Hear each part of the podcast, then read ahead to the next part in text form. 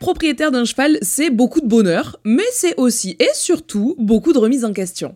J'emprunte la prochaine citation à personne d'autre qu'Albert Einstein, excusez-moi du peu, qui nous dit L'important est de ne jamais cesser de se remettre en question, ne perdez jamais une sainte curiosité. Et c'est ainsi qu'aujourd'hui j'ai envie de décortiquer avec vous mes doutes et réflexions face à mes certitudes pourtant bien ancrées qui m'ont parfois mené à de grands changements. Ici Mathilde de Dance With et vous écoutez Radio Mama.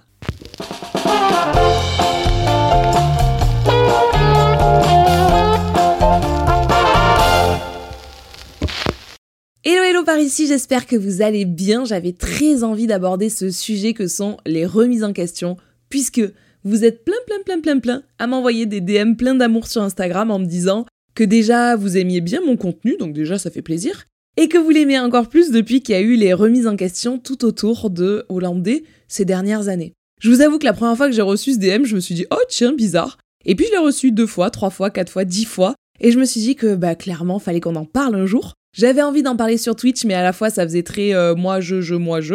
Euh, du coup, un épisode de podcast où je fais moi moi moi je moi je, ça se fait, non? Bref, j'ai eu envie de vous parler de ce large sujet de façon plutôt chronologique. Alors, retour dans le temps avec une mama bien plus jeune, 16 ans de moins, qui arrive toute fleur à poser les pieds dans un centre équestre pour la première fois de sa vie. Youhou la moi d'aujourd'hui se rend compte que la première écurie que tu fréquentes scellera la base de ton éducation équestre, et qu'il est donc vraiment important de bien la choisir. La moi de l'époque était entourée d'une famille de non-cavaliers, et on se disait que, bon, ben, un beau lieu, bien sympa, avec euh, des tarifs à peu près abordables et des moniteurs qui avaient l'air cool, ça suffisait. Heureusement pour nous, avec le recul, on s'est rendu compte que c'est bon, euh, l'écurie dans laquelle j'avais atterri n'était pas du tout, du tout une catastrophe, mais clairement, coup de poker, coup de chance un peu sur ce coup-là. Hein. À l'époque déjà, j'avais la chance d'être dans une écurie où le bien-être des chevaux était au cœur des préoccupations. J'ai donc toujours grandi et appris avec l'idée que on faisait autour du cheval avant de faire autour de l'humain. Ça, c'est vraiment quelque chose qui me suivra toute ma vie de cavalière et qui est encore d'actualité aujourd'hui. Sauf que les critères qui étaient avant des critères pour considérer qu'un cheval était bien traité ou qu'un cavalier agissait correctement ou qu'un propriétaire était un bon propriétaire, eh bien, c'était clairement pas les mêmes qu'aujourd'hui. Je vais donc devoir vous décrire ce qui nous était enseigné à cette époque-là. Et faut vraiment se rendre compte que c'était il y a 15 ans, 16 ans, quelque chose comme ça, peut-être même plus, et que donc euh, bah, ça a bien changé depuis. Mais à ce moment-là, c'était la vérité absolue. Genre, on détenait euh, le savoir quand on pensait ça. Dans ces temps anciens, donc, on nous enseignait par exemple qu'un cheval sous la pluie, c'est que le propriétaire ne s'en occupait pas spécialement bien. Oh non, non, non, loin de nous l'idée de laisser des chevaux prendre trois gouttes de pluie sur la tête. Ils étaient en sucre, on avait peur qu'ils fondent. Bref, je le prends sur ce ton-là, mais à cette époque-là, c'était vraiment ce qu'on pensait. On se disait que les pauvres chevaux, sous la pluie froide, eh ben, c'était contre nature, c'était pas bien pour eux. On aurait pu leur apporter le confort de les rentrer à l'intérieur et on ne le faisait pas. Donc un cheval de propriétaire sous la pluie, c'était un propriétaire qui assurait pas quoi.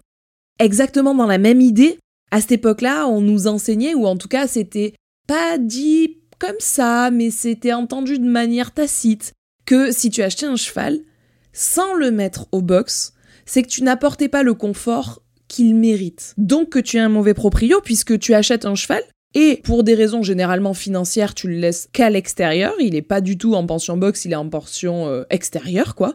Et donc, ben franchement, c'est que tu es devenu propriétaire alors que t'étais pas prêt, alors que euh, ta bourse ne pouvait pas te le permettre, et donc, euh, shame on you, honte à toi, enfin bon bref, pas cool, pas cool. Ça, je me suis rendu compte plus tard que c'était pas le cas partout, mais moi je vous parle de ben, comme, comment j'ai grandi, comment j'ai vécu, comment on m'a enseigné le rapport à l'équitation et aux chevaux, quoi.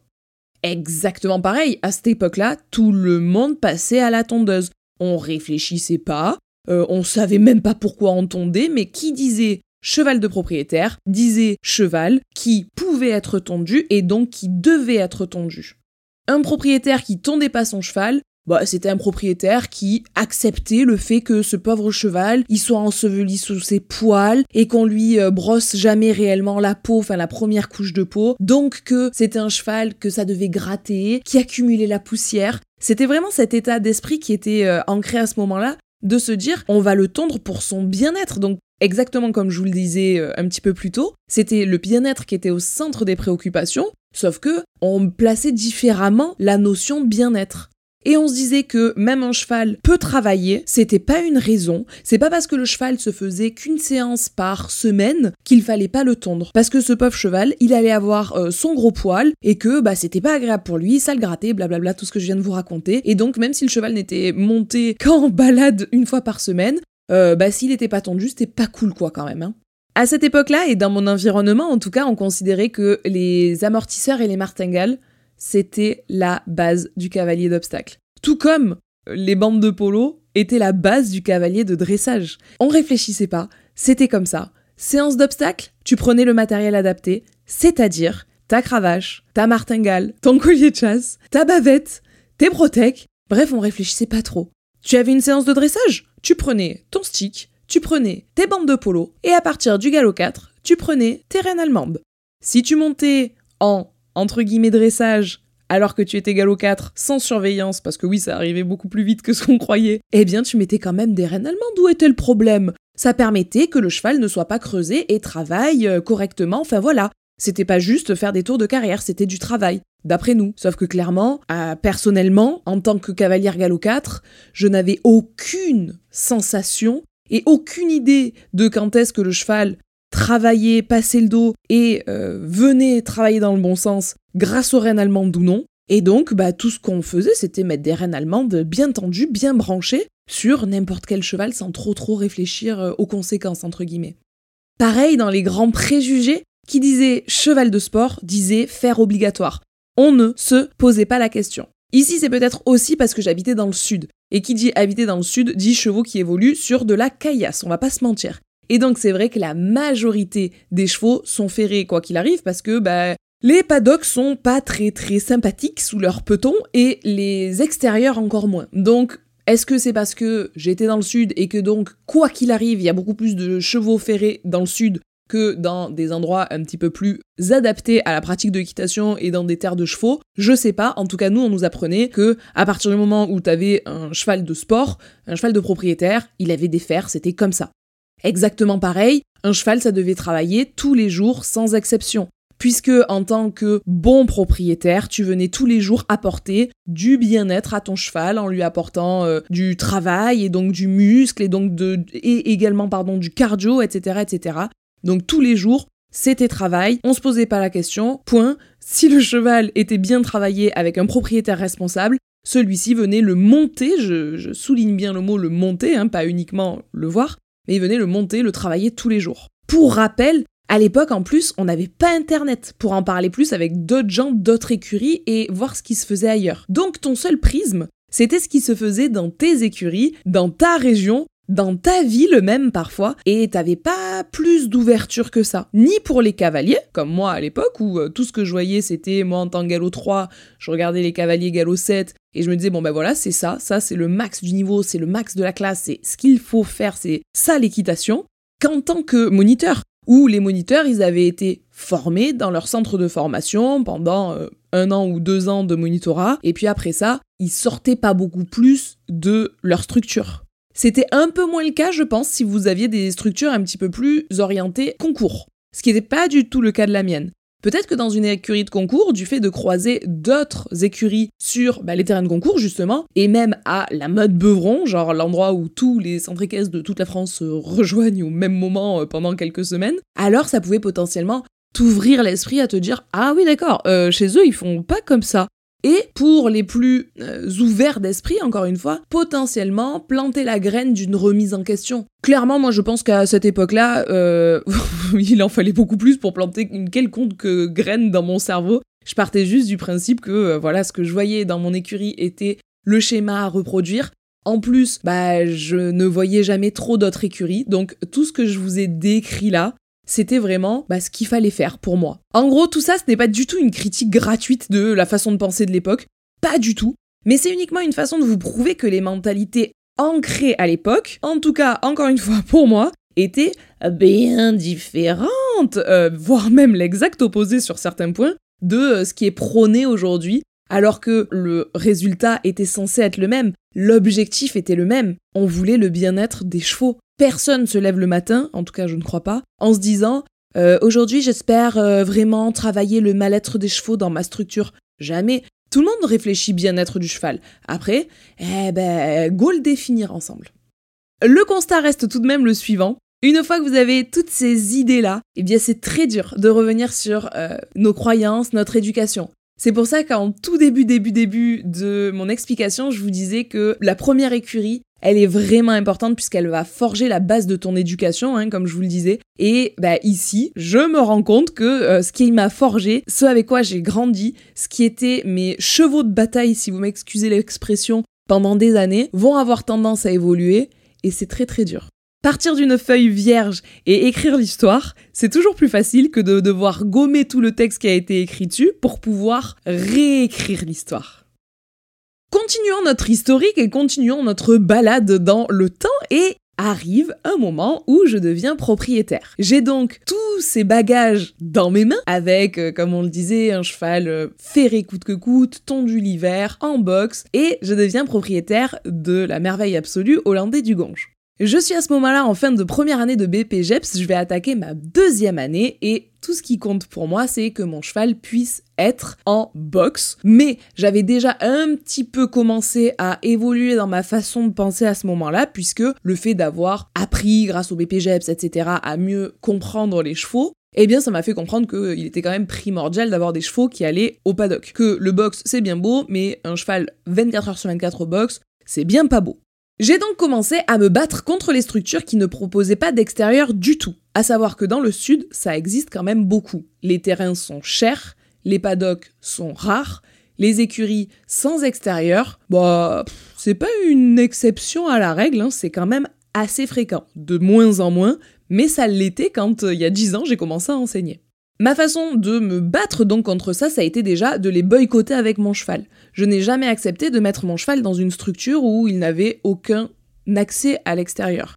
Il fallait toujours qu'il y ait euh, un petit paddock euh, dans lequel il puisse sortir toute la journée et non pas deux heures comme on le voit parfois.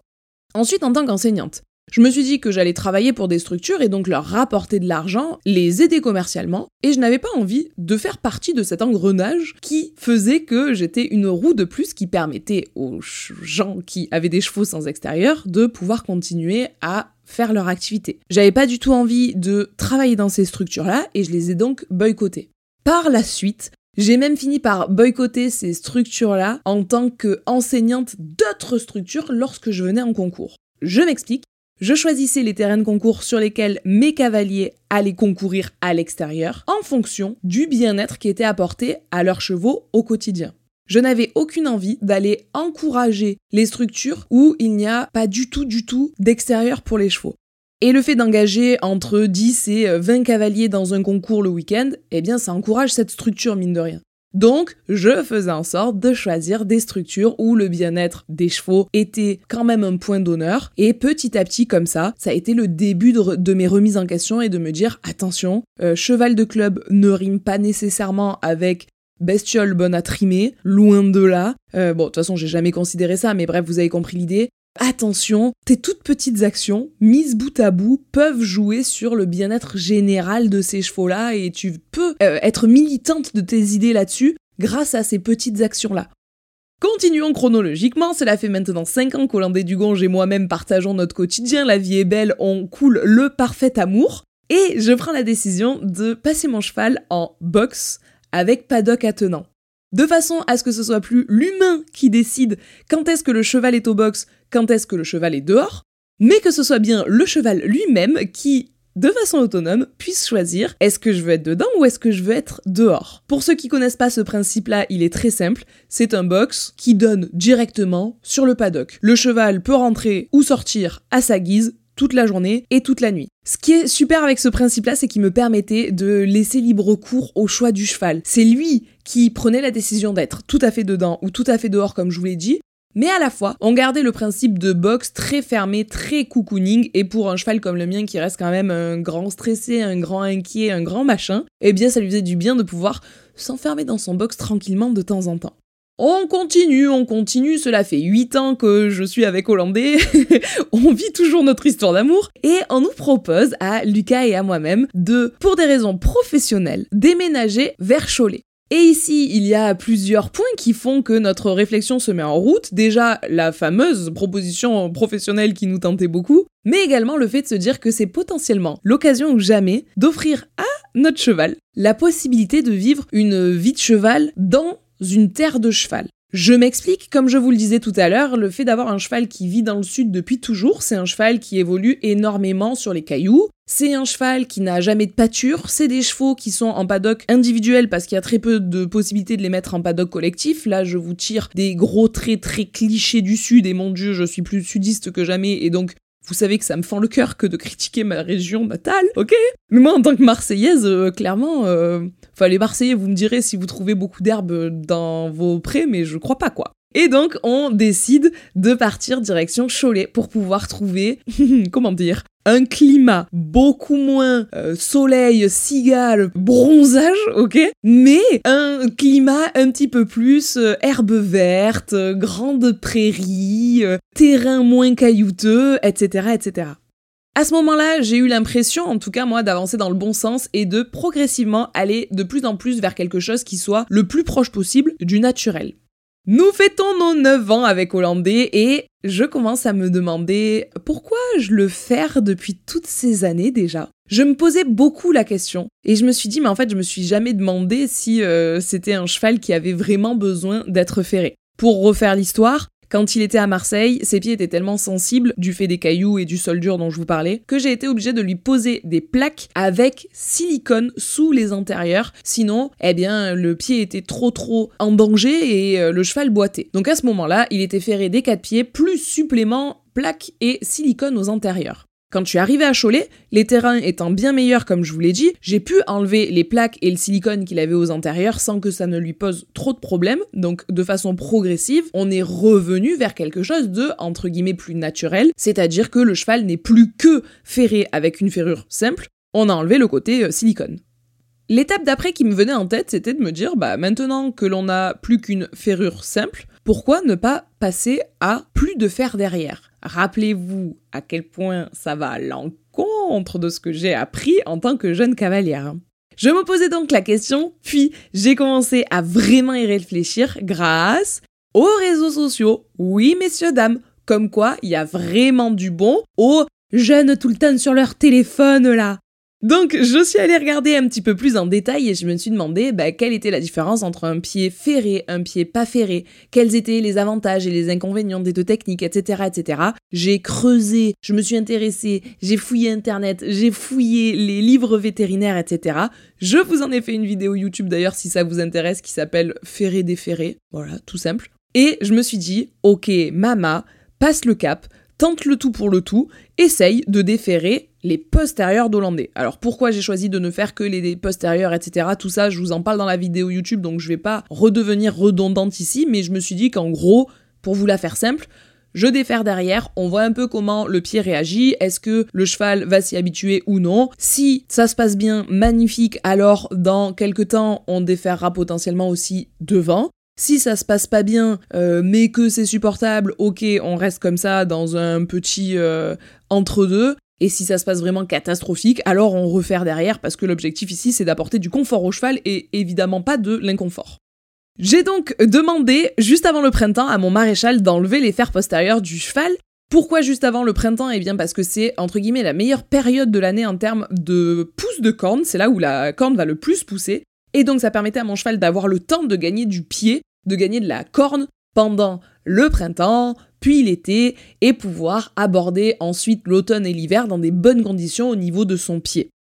C'est ainsi que fin mars 2022, nous voilà une fois de plus face à nos remises en question qui nous amènent à changer nos habitudes, déconstruire la cavalière que j'étais plus jeune, et donc passer le pas d'avoir un cheval de sport déféré derrière. Alors je vous dis la vérité, cette euh, euh, remise en question, elle a été très très difficile parce que j'ai été extrêmement poussée à refaire mon cheval. Il y a eu beaucoup de gens dans mon entourage qui m'ont dit qu'en fait je faisais une grosse euh, bêtise et que je suivais juste des trends internet. Par exemple, nous avons le maréchal d'Hollandais qui, euh, vu que Hollandais était irrégulier lorsque on a enlevé les fers au postérieur au bout de la cinquième semaine à peu près, les quatre premières semaines nickel, la cinquième semaine, il a commencé à nous dire ouïe ouïe, euh, j'ai mal aux pieds, ça fait un peu, c'est bon, j'en ai marre d'être pieds nus. eh ben, le maréchal m'a vraiment poussé très très très fort à referrer le cheval en me faisant comprendre clairement que j'étais euh, une euh, débile de cavalière qui suit des trends encore une fois euh, TikTok et Instagram que bon ben voilà à un moment donné il fallait savoir ce qu'on voulait si on voulait monter sur les bourrins il fallait qu'ils soient ferrés. Donc là je suis dans le cliché ultime de du maréchal nul. Et mon dieu heureusement ils sont pas tous comme ça hein, très très très loin de là moi, je vous parle de mon expérience, mais n'empêche que quand ton cheval est boiteux derrière et que ton maréchal te dit que c'est ta faute parce que t'es une mauvaise propriétaire et que tu l'as déféré contrairement à ce qu'il faut faire et qu'en plus, à la base des bases, t'étais d'accord avec lui et t'étais d'accord sur le fait qu'un cheval ça devait être ferré, je vous dis pas comme à ce moment-là, tous les verrous s'ouvrent et tu dis allez, je replonge, on refaire. Mais non, non, nous n'avons pas lâché. Heureusement que je m'étais vraiment bien renseigné en amont et je savais pertinemment que pour que on sache si le cheval, ça lui convient ou non le fait d'être pieds nus, fallait attendre au moins un an. C'est-à-dire avoir fait un tour de calendrier pour voir si le pied s'est adapté à toutes les solutions et puis surtout pour avoir laissé le temps au pied de créer une corne qui soit adaptée à sa nouvelle condition. La corne que le cheval crée, pour vous la faire simple, quand il a des fers, n'est pas la même que la corne que le cheval crée quand il n'a pas de fer. Il est obligé d'avoir euh, une corne plus dure, exactement comme nous on va avoir des cales, je crois que c'est comme ça qu'on les appelle, dans les mains quand on fait un travail physique comme euh, celui de palefrenier. Quand on a la fourche dans la main toute la journée, la fourche, le balai, le machin, t'as des mains, oh, mon pote, c'est du béton armé. Quand ta journée consiste à, pour partir dans les clichés, faire par exemple des massages, des massages aux gens avec euh, tes mains dans des huiles essentielles, bon bah tes mains elles sont un petit peu moins rugueuses que celles du palefrenier. C'est exactement pareil pour les pieds du cheval. Un pied ferré, sera plus mouligasse qu'un pied déféré. On n'a donc pas cédé et on a fait en sorte de continuer à laisser sa chance au pied, de se dire que c'est pas grave, je levais le pied, ça fait beaucoup de fois pied dans la même phrase mais pas pour la même expression, et que je travaillais moins le cheval, de façon à lui laisser le temps de s'habituer à sa nouvelle condition parce que je trouvais ça important de lui laisser la chance d'être naturel sur ce point-là. Puis on a trouvé d'autres solutions pour l'aider dans cette transition. Je rentre pas des masses dans les détails ici parce que sinon bah, ça va nous faire une heure et demie où je vous parle que de pied, de façon de fonctionner du pied, etc. Et c'est pas du tout le thème du jour, quoique. Mais bref, on a trouvé donc d'autres façons de lui apporter du confort. Et je vous dis la vérité, je n'ai jamais tout à fait retrouvé mon Hollandais d'avant. Le cheval qui avait une locomotion à pousser comme jamais avec ses postérieurs en tout terrain, etc. Je ne l'ai pas retrouvé. Aujourd'hui, ça fait dix mois que le cheval est déféré. Mais je sais qu'au niveau de ses afflux sanguins, etc., c'était euh, quelque chose qui était important. Et surtout, ça nous permet potentiellement un jour d'envisager une autre remise en question dont je parlerai un petit peu plus tard, qui est le fait de vivre en communauté. Avant tout ça, puisque j'ai dit que j'étais chronologique, je me tiens au plan d'attaque de base, j'ai commencé à réfléchir au fait d'avoir un cheval au paddock toute la journée et toute la nuit en enlevant le côté box dont je vous parlais tout à l'heure. Vraiment, avoir l'abri, le paddock, le cheval qui se gère, et puis, ben voilà, euh, rustique. Hollandais, tu seras un cheval de sport rustique. C'est quelque chose qui vraiment m'a tiré depuis longtemps, puis un jour, mon cheval nous a envoyé le signal comme quoi, euh, de toute façon, lui, il avait plus envie de rentrer. Il avait plus envie de quitter son paddock le soir, etc. Lui qui était du genre à te faire la bamboula à 17h et à euh, foutre la zone dans les paddocks, à faire le fou couillon pour pouvoir rentrer. Là, d'un seul coup, bah quand t'arrivais 17h, il se faisait tout petit, et quand tu venais le chercher pour le remettre dans un box ou fermer le fameux box avec paddock attelant dont je vous parlais, bah euh, il traînait les pieds euh, fort fort fort ce petit cheval. Et donc je me suis dit bah écoute, euh, testons ça, c'est parti. Il a eu une surveillance quand même assez accrue, mais laissé dehors à 100%. Donc euh, vraiment très très très cool de ce côté-là. L'expérience est très belle, ça lui va très très bien pour l'instant. Il a fait déjà 10 mois comme ça et c'est ça se passe super bien. Même si actuellement, là au moment où je vous parle, on est, euh, on est fin fin fin janvier 2023, c'est un petit peu plus dur parce que c'est son premier hiver 100% 100% dehors et que clairement il a 21 ans, il fait froid, il a neigé encore il y a quelques jours. Bref, c'est en termes de shape, etc., un petit peu plus dur qu'un cheval euh, tout confort dans un box au chaud. Mais franchement, ça fait aussi partie des trucs sur lesquels on est content d'avoir évolué et d'avoir un cheval qui, soit, qui sache se gérer, en fait, tout simplement. Dans les autres points sur lesquels on a avancé, je crois, c'est le fait de vermifuger sans réfléchir. Alors ça, c'est pareil. nous, plus jeunes, euh, il y avait des dates auxquelles on vermifugait les chevaux, on se posait pas la question. On a toujours fait ça. C'était la base des bases, mais même à l'époque, les vétérinaires t'en parlaient comme ça en fait. Hein. On est dans la période de euh, vermifuge contre les vers plats, donc tout le monde vermifuge contre les vers plats. Euh, on est maintenant dans la période de vermifuge contre les vers ronds, alors bah tout le monde vermifuge contre les vers ronds. Bon, bah en fait, maintenant on se rend compte que ce n'est pas la meilleure façon de vermifuger. Parce que déjà, tu vermifuges à l'aveugle, tu envoies des produits chimiques dans des chevaux que tu sais même pas s'ils sont infestés ou pas. Et du coup, je me suis renseignée à propos de la copro. Si vous voyez pas ce que c'est, c'est tout simplement une analyse du crottin du cheval. On envoie ça en cabinet vétérinaire qui détermine si le cheval est infesté, oui, non. S'il n'est pas infesté, magnifique, il n'y a pas de vermifuge ce, ce mois-ci, enfin cette période-là. S'il est infesté, alors on détermine par quoi il est infesté et on traite exactement le problème, de façon à ce que le cheval puisse se nettoyer exactement de son problème. Vous voyez ce que je veux dire? Malheureusement, ça c'est pas toujours possible, mais je sais que c'est quelque chose sur lequel maintenant je suis vachement sensible et je le conseille de fou à mes cavaliers, aux gens euh, dont je monte les chevaux, etc.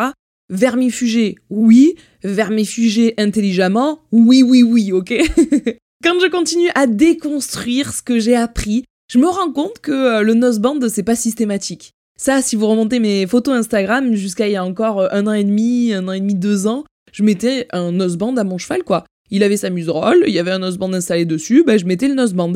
On nous apprenait, pareil, hein, que euh, bah, on fermait bien le noseband pour leur fermer la bouche et donc leur faire une meilleure fixité du mort et que le mort vienne agir aux bons endroits de la commissure des lèvres, etc., etc. Bon, en fait, tu te rends compte que ça, ce n'est vrai, et encore que même, que si ton mort n'est pas extrêmement bien placé, que si le filet que t'as mis sur la tête de ton cheval n'est pas extrêmement adapté, etc. Attention, me faites pas dire ce que j'ai pas dit, je pense qu'il y a des cas où il est vraiment important d'utiliser un noseband tant que celui-ci ne vient pas empêcher le cheval de respirer, hein, puisqu'un cheval ça respire par le nez et jamais par la bouche, donc si vous lui fermez et le nez et la bouche, bah catastrophe à bord. Hein. Le cheval s'il devient bleu, c'est que vous avez trop serré le noseband, ok, et qu'il peut plus respirer. Trêve de plaisanterie sur un sujet qui est pas si drôle. Mais voilà, je, suis pas en train, je suis pas devenue une, une extrémiste activiste à se dire non, plus jamais de noseband. Non, plus jamais de noseband, bêtement, plus jamais de noseband, mal utilisé, plus jamais de filet, pas réglé sur la tête d'un cheval. Après, euh, voilà, l'important c'est que ça ne soit pas systématique et que, comme toujours, ce soit au cas par cas. Mais ça, vous vous rendrez compte euh, en m'écoutant parler de cheval, que je crois que euh, je passe ma vie à vous dire ça, c'est vraiment, vraiment très important de façon globale, mais au cas par cas, attention, voilà.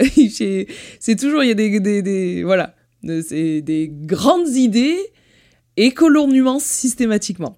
Bref, reprenons notre petit cours des choses, à ce moment-là, nous avons donc un cheval qui est déféré, qui vit dehors, et donc un cheval qui vit bien ces deux données-là, et donc qui va pouvoir rejoindre un paddock collectif. Ça, les gars, ça a été le meilleur move de ma vie. J'en avais toujours eu envie, je rêvais qu'Hollandais puisse être avec euh, des copains, parce que euh, bah ça pour le coup euh, l'instinct grégaire etc même si on nous apprenait pas ça quand j'étais jeune, très très très très très rapidement, je me suis rendu compte que c'était important. Mais j'avais un cheval ferré, donc mettre un cheval ferré dans un troupeau, ça peut être un petit peu la catastrophe quand même. Et donc voilà, le fait qu'il soit ferré derrière, ça m'enlevait ça. À la fois, je ne trouvais pas de solution pour le déferrer. Bon, bref, vous avez compris, je vous l'ai déjà raconté. Et puis donc, une fois que le cheval était déferré derrière, que ça semblait ok, qu'il vivait dehors et que ça semblait ok, je me suis dit, ok, je peux faire le move d'une vie et le mettre dans un troupeau, l'intégrer à un troupeau, et j'aurais pas besoin de le retirer, ce qui serait horrible, hein, un pas en avant, deux pas en arrière, de le retirer juste parce qu'il ne supporte pas d'être déféré ou il supporte pas d'être dehors. J'ai d'abord testé que tous les voyants étaient ouverts, et donc là, c'est parti tout chose quoi. On est parti euh, ici, capitaine Mama, vous êtes à bord euh, du, du vol 360 vers un paddock collectif, quoi. J'ai donc franchi le pas en septembre 2022, il y a maintenant 4 mois donc, et il y a eu des hauts et des bas. Si vous voulez en savoir plus, pareil, je vous en ai fait un vlog sur notre chaîne secondaire sur YouTube, DWH 2.0 où vous suivez bah, l'arrivée pas à pas d'Hollandais dans son nouveau troupeau. Les gros moins que je relève tout de même, parce qu'il y en a toujours, c'est que c'est plus dur de mériter sa bouffe. Mon cheval, généralement, c'est un gentil, je vous jure, je l'ai toujours vu, genre, euh, il y a un saut au sol, il est à côté d'un autre cheval, l'autre cheval s'approche, Hollandais il le laisse manger. Genre bah t'inquiète, tu me diras quand t'as plus faim, moi je mangerai ce qui reste. Bon bah il reste jamais rien, ok. Donc dans ces conditions-là, bah c'est plus dur de mériter sa bouffe. D'ailleurs, c'est rigolo de le voir de plus en plus s'affirmer. Et maintenant, lui qui était un peu euh, le petit paillot de la bande, là, que tout le monde mettait à l'amende il y a quelques temps, maintenant il arrive dans le troupeau et dit Poussez-vous de là, je suis hollandais du Gonge, je viens manger mon foin et vous dégagez de mon chemin. Autre petit moins, il y a les bobos fréquents. Parce que, bah, mine de rien, on est toujours en train de se dire c'est moi le chef, non c'est moi, non c'est moi. Et puis, bah, t'as un coup de dent qui part euh, dans ta couverture. Bon, bah, si c'est que ça encore, c'est une chose. Même si j'ai noté couverture défoncée comme un point négatif, hein, on va pas se mentir. Mais bref, t'as un coup de dent qui part dans ta euh, couverture, t'as un coup de pied qui part dans ton cheval. Et donc, bah, t'as des petits bobos tous les jours qui s'ajoutent à la liste. Alors, c'est vraiment pas grand chose, mais ça fait toujours quelque chose de voir ton cheval qui a euh, la carrosserie toujours un peu rouillée quelque part, un petit peu. Bah voilà, il a, été un petit peu abîmé euh, à gauche, à droite. Et j'avoue que ça, c'est les petits moins. C'est des trucs qu'il avait pas quand il était tout seul dans son paddock. Hein. Il allait pas se mordre lui-même. Et c'est des trucs, bah, t'es pas ravi quand ça t'arrive. Par contre, au niveau des plus, bah, clairement, au niveau de la sociabilisation, c'est un truc de fou. Il a clairement, mais clairement, des meilleures interactions sociales avec euh, les autres. On dirait que maintenant, il sait se comporter avec d'autres, c'est rigolo. Là où avant, bah, dès qu'il était confronté à un autre, genre, ouh là, ouh, on sait pas trop comment se comporter. Maintenant, il connaît mieux les euh, façons de fonctionner d'un troupeau, etc. Bref, c'est méga passionnant de voir leur façon d'interagir dans le groupe, comment l'un devient dominant, puis l'autre devient dominé, puis l'autre redevient dominant, euh, comment il se comporte quand il y a un nouveau cheval qui est intégré au groupe, comment il se comporte quand il y a un des chevaux qui quitte le groupe, bref, tout ça. Je crois que tout ça, ça pourra faire l'objet de, de, 42 podcasts tellement c'est fou, mais donc ça, vraiment méga, méga trop cool. Et puis il y a aussi le fait que les chevaux, ils s'ennuient plus, quoi. Il n'y a pas d'ennui. Ils sont entre eux, ils interagissent. Y a non, allez, il n'y a pas pas d'ennui, mais il y a beaucoup moins d'ennui que sur des chevaux seuls. Et puis, il y a aussi le gros côté positif. Oh, j'ai eu du mal à le dire ça, vous savez pas, mais je l'ai refait trois fois déjà. et donc, et puis, il y a aussi le gros côté positif qui est qu'il est beaucoup plus stimulé pour marcher plus. Et bah, de toute façon, euh, plus il marche, mieux c'est. Donc ça, c'est très très cool. En gros, dans l'ensemble, ce changement-là, il est très positif, mais c'est aussi parce que c'est un troupeau qui a été super bien sélectionné pour lui aussi. Et que bah il y a certains chevaux où ils arrivent jamais à intégrer un troupeau, c'est comme ça. Cette année, pareil, dans mes hmm, je me remets en question, il y a eu est-ce que je tombe mon cheval? Pour ceux qui ne me connaissent pas ou ceux qui n'ont pas eu la nouvelle sur euh, les réseaux sociaux, je suis cette année enceinte, donc euh, j'attends un bébé tournesol pour euh, dans quelques semaines maintenant. Et donc je savais depuis le début de l'hiver que cette année ça serait un petit peu particulier. Je suis tombée enceinte en juillet, j'ai donc évidemment commencé l'hiver en sachant déjà ce qu'il m'arrivait, et je me suis dit, est-ce que cette année je tombe mon cheval? Normalement c'est un cheval de sport qui travaille quand même pas mal, et donc c'est un cheval que j'ai tendance à tondre de façon à lui apporter du confort. Maintenant, cette tonte-là, je vais pas rentrer dans les détails parce que je vous en reparlerai peut-être plus tard et parce que sinon ça va être trop long. Mais maintenant, cette tonte, je la fais de façon consciente, pas uniquement parce qu'il faut tondre, je la fais parce que si je ne tombe pas mon cheval, il a trop chaud, il est pas bien, je gère moins bien les blessures, etc. etc. Ça m'apporte plus de points négatifs que de points positifs, hein, puisqu'il faut gérer toutes les couvertures et quand t'as un cheval qui est au paddock où il y a un quart d'heure de marche aller, un quart d'heure de marche retour pour aller euh, mettre ou enlever une couverture, je vous avoue que t'es mieux avec un cheval qui fait sa propre vie sans être tondu et sans couverture, mais bref, je me suis donc dit cette année, est-ce que je tombe hollandais Je vais beaucoup moins le monter, du fait d'être enceinte encore une fois, il va donc moins travailler, moins transpirer, moins avoir besoin de se passer de ses poils. Donc, je le tombe pas. J'ai pris cette décision, je vous en ai pas parlé sur les réseaux parce que bah on connaît les réseaux, c'est très très positif et à la fois si je dis je tombe pas mon cheval cette année et que finalement je le tombe, ah Je sais pas pourquoi, ça crée des, des, houles chez certains qui se disent Non, mais tu nous as menti Non, je vous ai pas menti, j'ai changé d'avis. Ça arrive, genre, vous changez d'avis, vous aussi. Bon, bah, sauf que quand t'es créateur de contenu sur les réseaux sociaux, tu n'as pas le droit de changer d'avis, a priori. Bref. Et donc, euh, cette année, j'avais décidé de ne pas le tendre, mais je vous en ai pas parlé, et oh my god, grand bien me fasse, puisque finalement, on s'est rendu compte avec Lucas que c'était pas possible. Tout simplement parce que du fait, encore une fois, que je monte moins à cheval, mais je monte quand même encore un petit peu à cheval, euh, lors de mes séances à moi, il avait des petits coups de chaud. Il n'était pas en mode en nage, mais il avait des petits coups de chaud. Lors des séances de Lucas, bah là carrément, il pouvait pas travailler puisque euh, bah, le cheval était en nage, il avait trop chaud, c'était plus possible. Et donc c'était contre-productif de conserver un cheval pas tondu. Il pouvait plus sauter sans être détrempé, il pouvait plus faire une séance de dressage un petit peu costaud sans être détrempé, et donc, bah, on a pris la décision de le tondre une fois. Une fois en début d'hiver, où, eh bien, moi j'allais encore monter un petit peu à cheval, Lucas montait pas mal, et donc ça permettait de gérer la transpiration du cheval assez facilement et d'apporter du bien-être au cheval qui clairement a retrouvé une nouvelle jeunesse une fois qu'on lui a enlevé son poil. Dans la carrière, tu sentais qu'il était euh, beaucoup plus allant, beaucoup plus léger, mon petit chat. Pour autant, on l'a pas retendu depuis, puisque là, on se dit que bah moi j'approche de mon terme, je vais moins monter. Les fois où Lucas monte à cheval, il fait quand même moins chaud parce que là, euh, franchement, les températures elles culminent à 1 degré quand c'est les tropiques. Et donc, on a choisi de ne pas retondre le cheval. On a donc fait une tonte adaptée cette année, je crois, à la situation. On n'a plus fait donc la tonte systématique à laquelle il avait eu toujours droit jusqu'ici, on est bien passé à une tente réfléchie qui n'apparaît que quand il y en a un réel besoin. Vous voyez ce que je veux dire? En conclusion de tout ça, même s'il y a des points où je pense qu'on a avancé, on est très très très très très très loin d'être irréprochable et on est très très très très loin aussi d'être des propriétaires parfaits. Et de toute façon, ça fait bien bien bien bien bien longtemps que j'ai compris qu'en fait être un propriétaire parfait, c'était euh, le truc inatteignable, d'accord?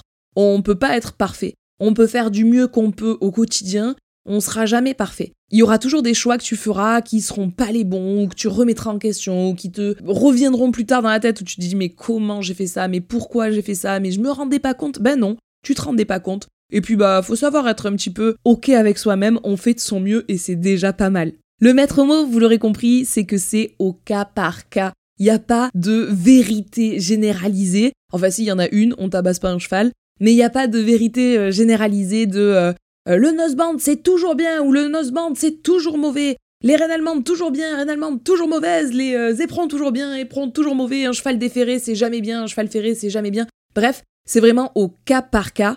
Et si à un moment il y a un retour à d'anciennes pratiques, ce n'est pas synonyme de régression, euh, de retour en arrière ou d'échec, j'insiste là-dessus. D'ailleurs, bon, je vous en parle un petit peu sur euh, Instagram, mais en ce moment, je me rends compte par exemple que le fait d'être déféré derrière pour Hollandais, c'est un peu dur cet hiver. Eh bien, si à un moment il y a un referrage parce que ça lui apporte plus de bien-être d'être ferré derrière que de bien-être de ne pas être ferré derrière, ben ouais, ça va m'embêter, ouais, je serai dégoûté, ouais, c'est pas ce que j'avais planifié, ouais, c'est pas ce que j'ai envie, mais à la fois, eh bien, ça, il faudra pas que euh, je le vive comme un échec, que ce soit la catastrophe, etc. C'est vraiment, on fait de son mieux et euh, si à un moment on retrouve d'anciennes pratiques, il faut être ok avec ça, genre on déstresse, tout va bien. C'est méga important pour moi de finir cet épisode en vous disant que, bah, go ne pas sauter à la gorge de ceux qui ne font pas comme nous. On va essayer à partir de maintenant de comprendre pourquoi ils ne font pas comme nous, pourquoi ils partent sur telle ou telle décision, pourquoi ils optent pour quelque chose qui nous semble être a priori une pratique arriérée, et réfléchissons ensemble à leur point de vue, discutons-en, confrontons-le pourquoi pas si la personne est dans cette logique-là à notre point de vue, et essayons encore une fois de grandir ensemble.